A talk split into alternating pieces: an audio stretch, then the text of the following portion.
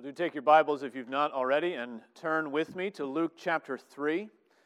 Today, as we continue in our studies through Luke's Gospel, we're making it into the third chapter, uh, and this really begins the main central section of Luke's Gospel, uh, where he outlines the ministry of Christ, but begins with the ministry of Christ's forerunner, John the Baptist. Uh, this major section actually runs to the end of verse 20. Uh, so, over the next two weeks, we're going to split it up. We're going to take a little bit more than half today, reading verses 1 through 14 and looking at the preaching ministry of John the Baptist uh, before we uh, see him point to Christ next week. Uh, so, today, uh, Luke chapter 3, verses 1 through 14. You can find that on page 858 of our church Bibles. Luke chapter 3, verses 1 through 14. And before we read, please join me in prayer. O Lord, our gracious God, we thank you for this, your living and active word. And we thank you for your Holy Spirit who is at work in the hearts of your people to connect a living word with dead hearts and dead sinners, to raise us up and to give us life by your word. We pray that you would do a work in our hearts even today, and that we would see and believe and trust more in Christ than we do in ourselves, that we would flee from our sin, and that we would turn to you in repentance Uh, you would give us continued repentance or new repentance for many in this room. And we pray that you would do this work so that you would be glorified among your people. We ask in Jesus' name. Amen. Well, hear now God's word as we find it in Luke chapter 3, verses 1 through 14. In the 15th year of the reign of Tiberius Caesar, Pontius Pilate being governor of Judea and Herod being tetrarch of Galilee, and his brother Philip, tetrarch of the region of Iturea and Trachonitis, and Lysanias, tetrarch of Abilene. During the high priesthood of Annas and Caiaphas, the word of God came to John, the son of Zechariah, in the wilderness. And he went into all the region around the Jordan, proclaiming a baptism of repentance for the forgiveness of sins. As it is written in the book of the words of Isaiah the prophet, the voice of one crying in the wilderness, Prepare the way of the Lord. Make his paths straight. Every valley shall be filled, and every mountain and hill shall be made low, and the crooked places shall become straight, and the rough places shall become level ways, and all flesh shall see the salvation of God. He said, therefore, to the crowds that came out to be baptized by him, You brood of vipers. Who warned you to flee from the wrath to come? Bear fruits in keeping with repentance, and do not begin to say to yourselves, We have Abraham as our father. For I tell you, God is able from these stones to raise up children for Abraham. Even now the axe is laid to the root of the trees. Every tree, therefore, that does not bear good fruit is cut down and thrown into the fire. And the crowds asked him, What then shall we do? And he answered them, Whoever has two tunics is to share with him who has none. And whoever has food is to do likewise. Tax collectors also came to be baptized and said to him, Teacher, what shall we do? And he said to them, Collect no more than you are authorized to do. Soldiers also asked him, And we, what shall we do? And he said to them, Do not extort money from anyone by threats or by false accusation, and be content with your wages. Thus ends the reading of God's holy and inerrant word. May He indeed add a blessing to its reading and to its hearing. One of uh, the strange things about preachers, and uh, there are there are lots of strange things about preachers, by the way. That's a that's another uh, message for another time. But one of the many strange things about preachers is that preachers are probably the only people who have favorite preachers. If you ask most normal Christians, Who's your favorite preacher? They'd probably shrug. You never thought that that's a sort of thing that you would rank or, or have favorites. And I don't know, maybe somebody would, would list their own pastor, perhaps. Uh, uh, maybe, maybe they would tell you of a minister who made a profound impression upon them in their younger years. Maybe they'd just list the most famous television uh, preacher they could think of. But ask a preacher about his favorite preacher, and you are in for a 45 minute conversation. And the thing is that preachers listen to other preachers the way that college quarterbacks watch professional football. We all have uh, our favorites, and if you get enough of us in a room, uh, someone will spark a debate over whether James Boice or John MacArthur is the greatest of all time. Now, that's actually a trick question uh, because it is clear that Sinclair Ferguson is the GOAT. Uh, but uh, several years ago, I, I, realized that I had fallen in, unbeknownst to me, unintentionally, I had fallen into this uh, this trend of listening to a bunch of preachers that all had the same thing, one thing in common, and that was that they were Scottish. Now, I think that's probably a Presbyterian thing, but over the years, since then, I have been trying to broaden my horizons, and so I've begun listening to a few Welshmen as well. Yeah, lots of jokes today. This is not where I was headed. Uh, now, the point is, though, in, in all of this, is that it's kind of strange for normal Christians to have favorite preachers, but it's the most normal thing in all the world for preachers to have favorite preachers. And so we're not surprised at all to find that even Jesus, uh, even Jesus had his own favorite preacher. Jesus' favorite preacher was uh, the greatest prophet ever born of a woman, his cousin, John the Baptist. Now, if we were to judge by today's standards, there is no reason for thinking that John should have any kind of following at all. John is not one of these gentle gurus who likes to pat everybody on the back and give them five easy steps to self fulfillment. John is a firebrand. John is a bold preacher of sin and damnation and deep repentance. And it didn't matter to John what uh, and who was in his audience. It didn't matter uh, if his listeners consisted of grandmothers or gladiators. He would preach to the multitudes and he would preach to the monarchs, and he was unafraid of grabbing people by the scruff of their iniquity and dragging them to the place that they had to reckon with God's coming justice and their need for mercy. And in fact, that is what made John so great. Is that he did two things that all good preachers ought to do that he prepared people for repentance. And then he pointed repentant people to Jesus. And as I mentioned before, today we're going to focus on the first of those two. We're going to focus on John's ministry of preparation to get people ready through repentance to see the grace of the Lord Jesus Christ. But actually, what we're doing as we're looking at, at John's ministry of repentance is that we're looking at the Lord's ministry of repentance. Because what we see in these passages is not just some man out there somewhere with his own message to speak, but it is the Lord establishing this pattern and showing us this pattern that he uses over and over again to prepare the hearts of people to come to Jesus. It is the same pattern that repeats itself every time anyone is converted to the Lord. And it's the same pattern that repeats itself over and over again in the lives of any true believer. And it is this pattern that shows up uh, when God's word confronts our complacency and leads us into repentance. Those, by the way, are our three headings for today.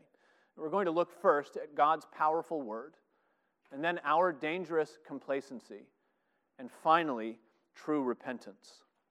God's powerful word, our dangerous complacency, and true repentance. Now, we begin looking at God's word, and that really is the focus uh, of, the, uh, of the passage, and especially the beginning verses. Despite that list of impressive looking people in the beginning there, verses 1 and 2, the real action actually is happening out in the wilderness where God's word comes to John, the, sec- the son of Zechariah. And in fact, all of those lists of names and all the people in their high positions, it's really meant to draw our attention not to them, but to what God is doing. In part, this list uh, is Luke's continued uh, continued desire uh, and his commitment to provide us with an orderly account that he told us about back in chapter 1. He's triangulating all these things in history sometime uh, around the year AD 27, depending on uh, when you calculate the beginning of Tiberius' reign. But it all happens sometime in actual history, and that's what he's doing with this list. But more than history, uh, Luke is giving us a picture of the hopelessness of God's people. That's the impression that we get as we start to filter through who these people are and where they are in power uh, as all of these events are unfolding. Luke starts at the top of the Roman food chain, as you might expect. He starts with Tiberius Caesar, uh, this paranoid, tyrannical potentate. Tiberius is a man that none of the historians have much of anything good to say about. Uh, Tacitus, the, the Roman historian, described Tiberius as infamous for his cruelty. Plunged into every wickedness and disgrace, and who simply indulged his own inclinations. So that's who's ruling the empire at the time of the beginning of John's ministry. And then you can continue going on, and we won't take a lot of time, but you know a little bit about Pontius Pilate, that waffling governor, that spineless man who declared Jesus Christ guilty publicly three times and yet still handed him over to be executed because he was watching out for his own position. And then we hear about the sons of Herod the Great who wanted uh, to kill all of the children in Bethlehem to find that one promised Messiah. But now his sons uh, are mere petty princes dancing on the strings of Rome and fighting over the scraps of their father's poisoned legacy. And so Herod Antipas and Philip, and then there's uh, another ruler who would have been lost to history were it not for Luke's gospel and for a temple inscription found uh, two centuries ago. But finally, and perhaps most tellingly, is this dual priesthood that we, we find in verse 2 of Annas and Caiaphas. Now, uh, Luke knows his scripture, and he is aware that the Old Testament uh, tells us that the high priesthood should be held by only one person at a time, and it is a position that is to be held for life. And so he knows that, technically speaking, both Annas and Caiaphas are not actually high priests. But he is telling it like it is. You see, Annas was the high priest, at least until AD 15, when the Romans stepped into the Jewish religion and pulled him out of his position of authority. And then, sort of in the backgrounds, he is, he is the power behind the position. Uh, after Annas came a succession of four of his sons that each held the high priesthood. And now Caiaphas is his son in law, and it just reeks of nepotism.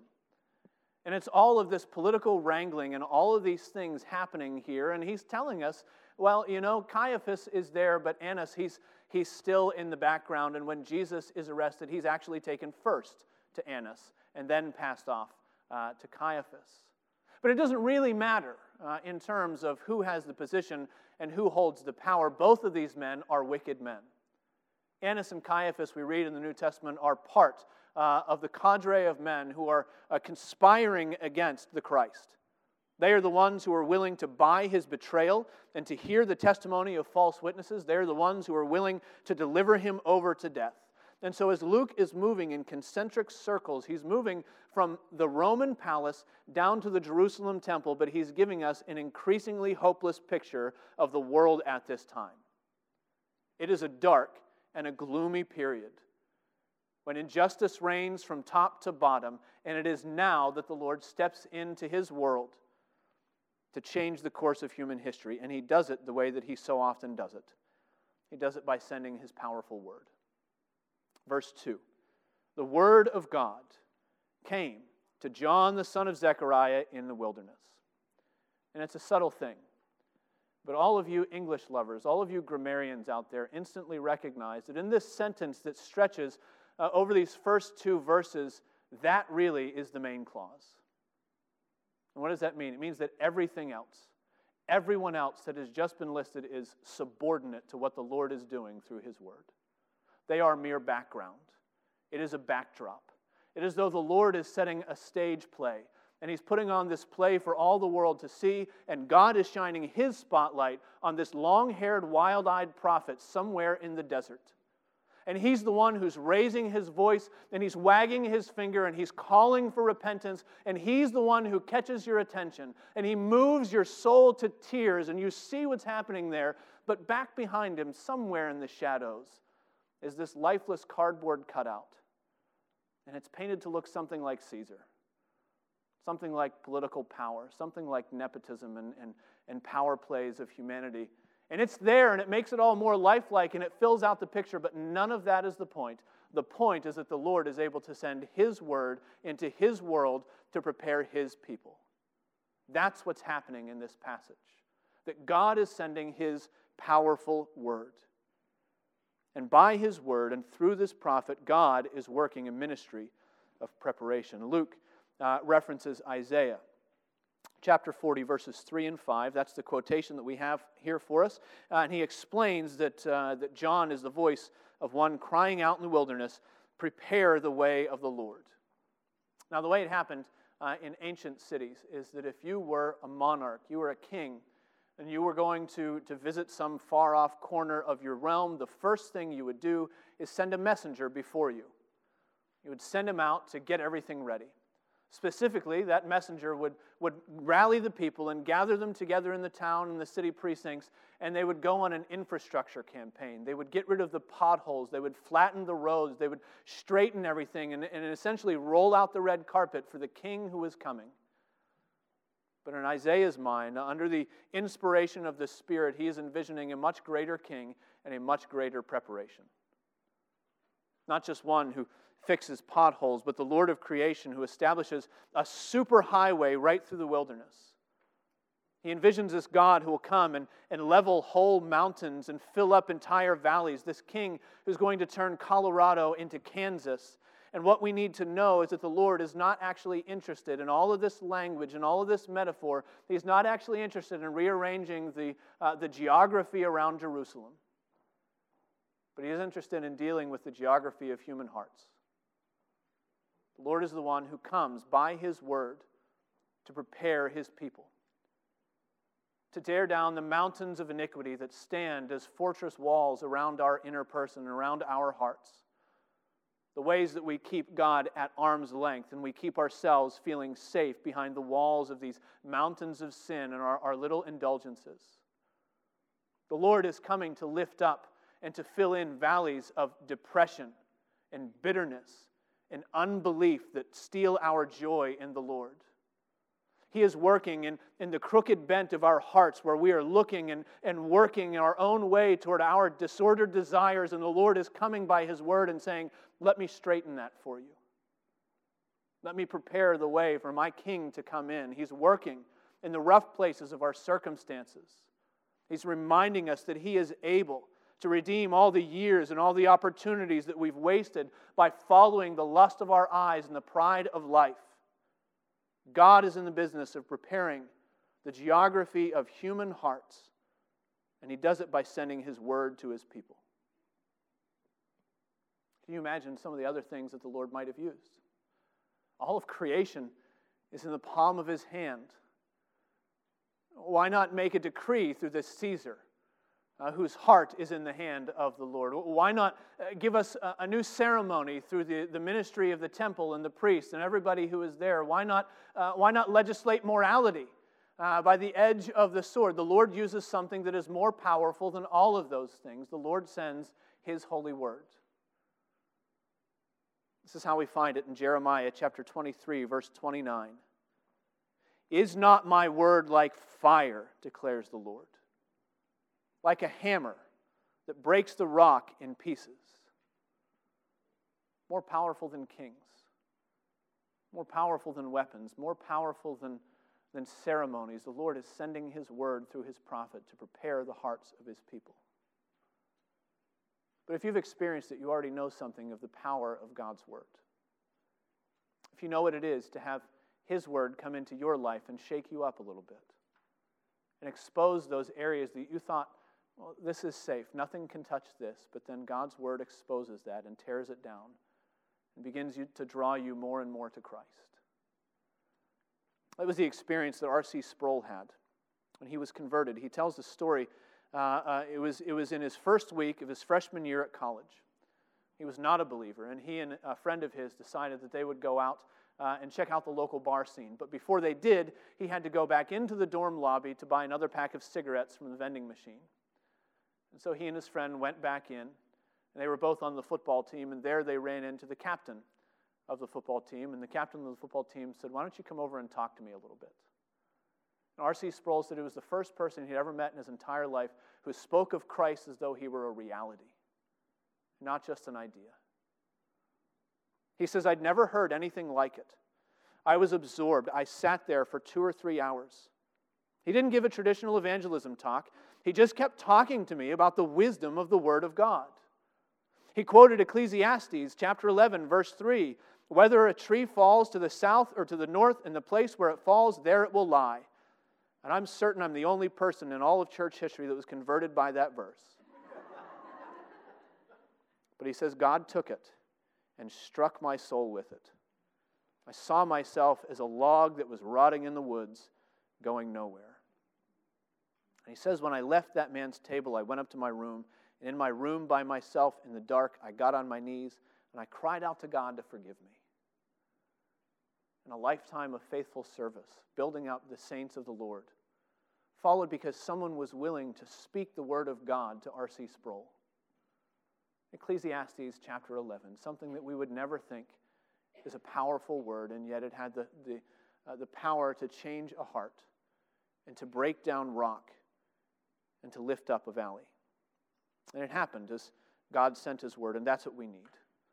If we will be prepared to experience God's mercy, we need to hear God's powerful word speaking to us. And we also need God's powerful word confronting us in our complacency.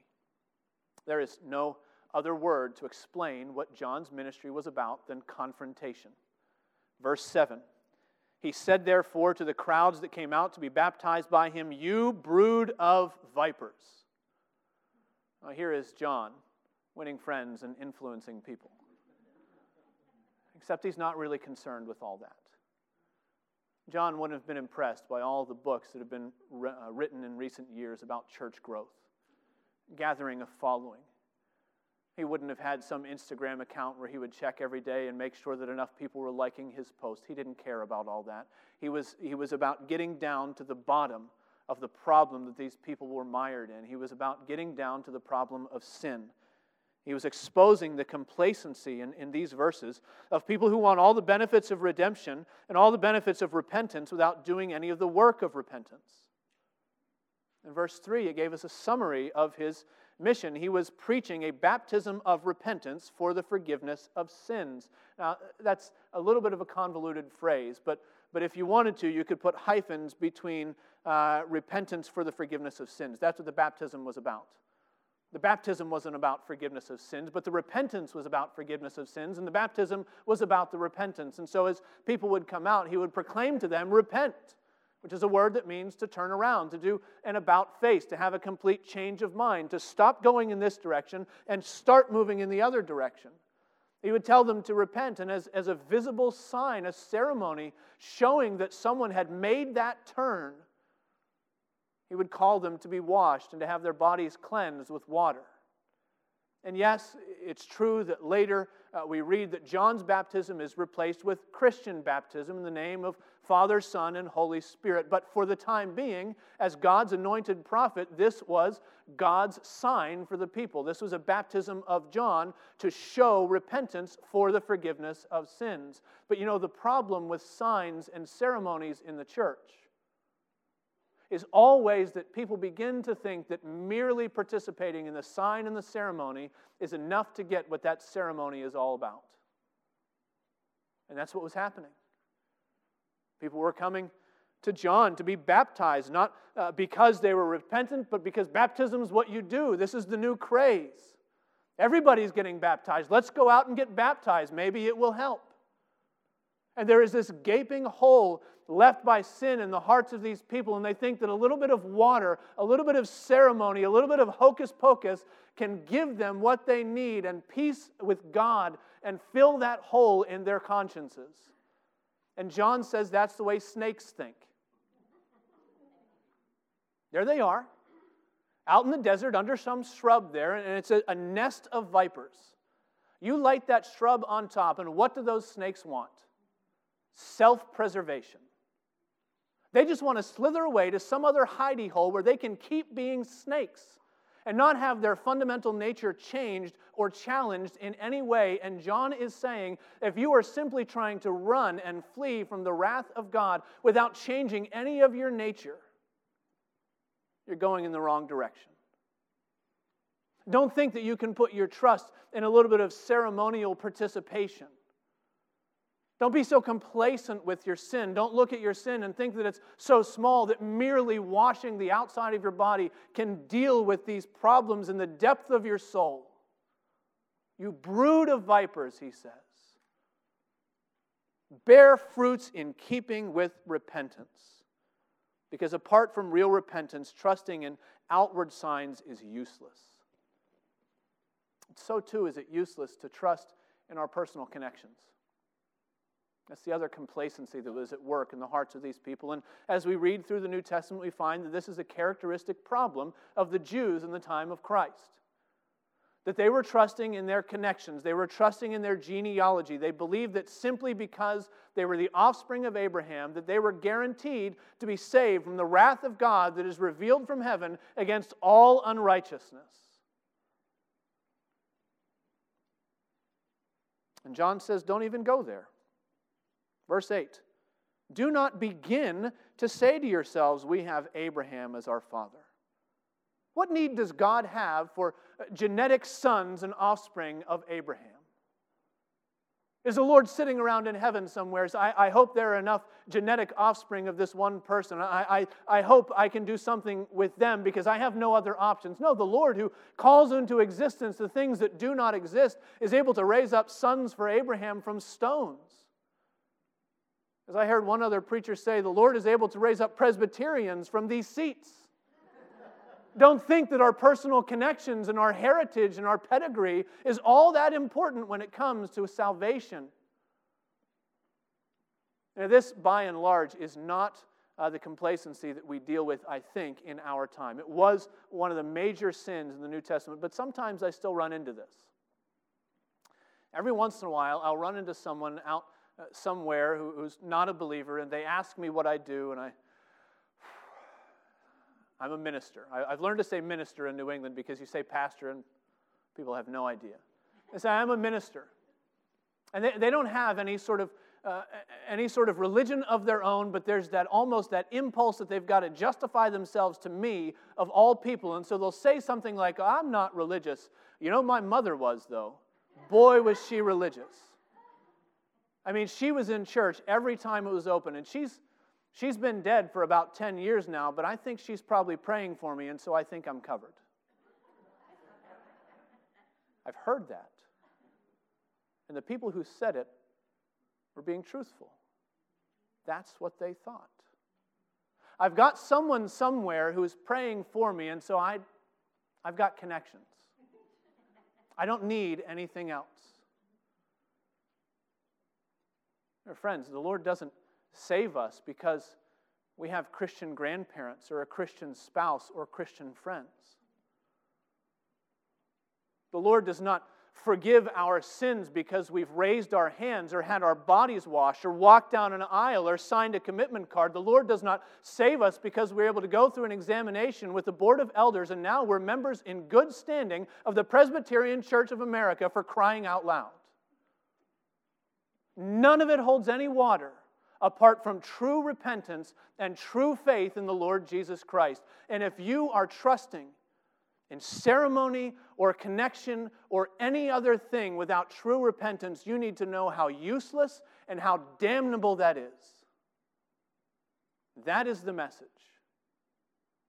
The axe is laid even now at the root of the tree, and every tree that does not bear good fruit is chopped down and thrown into the fire.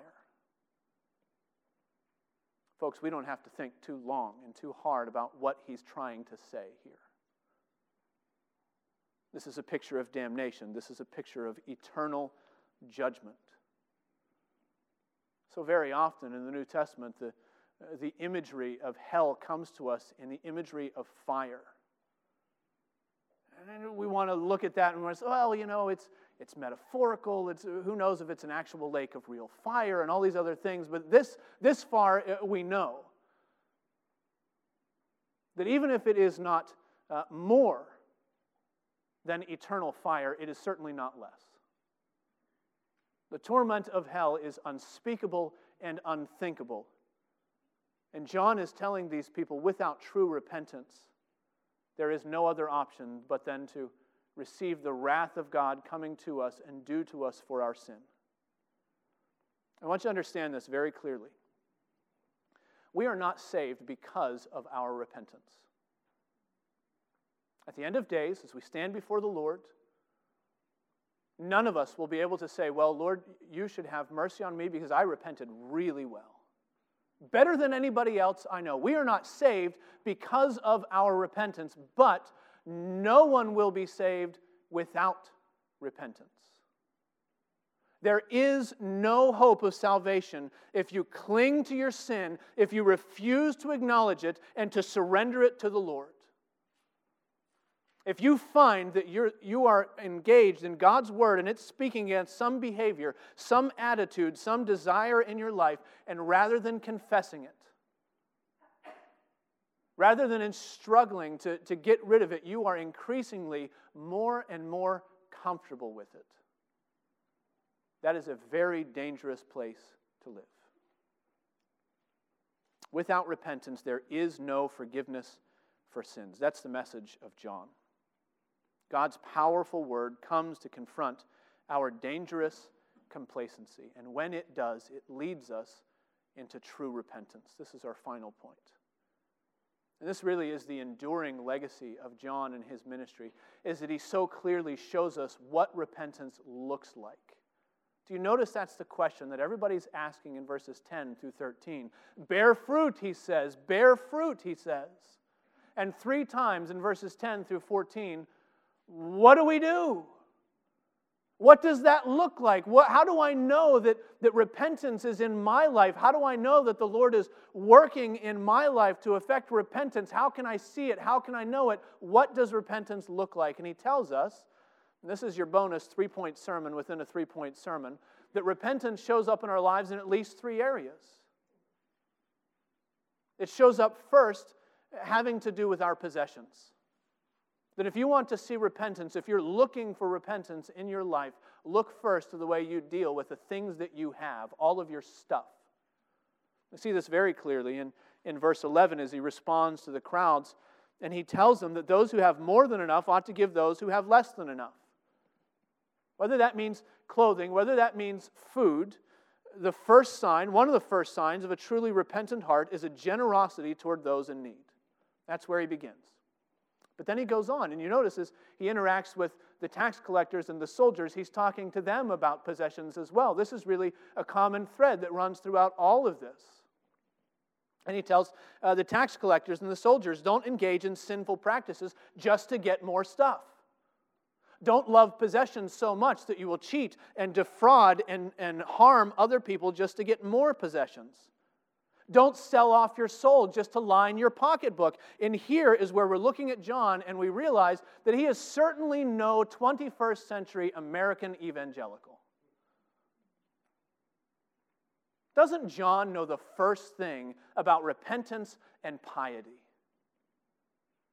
Doesn't John know all of the passwords and the shibboleths that you're supposed to use to let everybody else in our modern contemporary evangelical culture, to let everybody else know that you're really serious about your faith? Doesn't he know that in America you can get a total pass on the sin of materialism so long as you denounce the sins of homosexuality, adultery, and abortion? Why doesn't he start there? Why doesn't he go to the big ones? It's almost as though John has this crazy idea that you can know where your heart is by looking at where you've put your treasure. It's almost as though John actually believes that those in this world who ignore the sick and the naked and the hungry and the imprisoned and the stranger, it's almost as though those are guilty of turning their backs on the Lord Jesus Christ. And it's almost as though John actually believes that the love of money is the root of all kinds of evils. We say, where would John get those ideas? Most likely, he didn't get them from our churches. Most likely, John would not have gotten those ideas by watching the ways that many of us, and folks, I include myself, but I include you too John would not get these ideas by looking at the way that we spend our money and count our savings and turn our backs on those who are in need because, quite frankly, the government will take care of them. And if they're poor, it's probably because they have made bad decisions.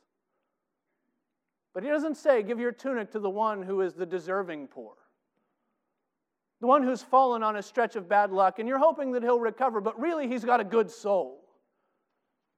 He simply says if you want to see repentance in your life, look first at how you handle your possessions. Secondly, John is telling us that true repentance, well, it has to do with our callings. You notice that when he interacts with the tax collectors, uh, when he speaks to the soldiers, he's dealing with them in their own neighborhood. He's dealing with the sins that they are most prone to ignore. You know how this works. You know enough about tax collectors to know that all of their livelihood really depended on their being able to collect more than they owed to the Romans. That way they could fill their own pockets. And the more you can collect, well, that's better. But everybody just has to pay up anyway, so you might as well gouge and, and steal, basically, and defraud your, your fellow Jews in order to pay the Romans and pay yourself. And then there are the soldiers, the men with, with muscles and weapons, the guys who could, uh, could uh, force themselves into somebody else's money bags, uh, the men that could plant the right evidence, ruin some poor sap who happened to be in the wrong place at the wrong time. And in both situations, John calls them to repent of the sins that they would be most drawn to. What does this mean? Well, it means that if you're a stay at home mom, it is unlikely that God will call you to repent of the sin of climbing over your coworkers while you're trying to go up the ladder of success. Probably not a sin that you need to worry about. Maybe, but I doubt it. It also means that if you happen to work in the engineering department, the sin the Lord is going to call to you to repent of is probably not intentionally overpromising in some sales meeting so that you can get a sale and close a deal and meet your quota. But it does mean that the Lord is far more interested that we repent of the sins that are actually most alluring to us. So if you are that, that housewife, it might mean that the Lord would call you to repent of bitterness discontentment. It may mean, if you are that engineer, that you may be called to repent of your perfectionism and your self reliance. And the young woman may have to repent of her immodesty, and the young man have to, may have to repent of his slavishness. And you could go on down the line and you could list here's where I am, and here's what the Lord calls me. But the Lord is interested that we repent of our own sins rather than somebody else's sins because we have enough of our own staring us in the face every day. Dale Ralph Davis tells the story. I've been hoping to use this in a sermon for years. Dale Ralph Davis uh, tells the story of a young English housemaid, uh, sometime around uh, the time of the Puritans, uh, who, who was called to faith. She was converted. And she went to meet with her minister to tell him that she had trusted in Christ and over the course of their conversation, this minister leaned over the table and he asked her, But how do you know that you've really been converted? And she thought for a minute. She said, Well, I know that I've been converted because now when I clean a room, I also sweep under the rugs.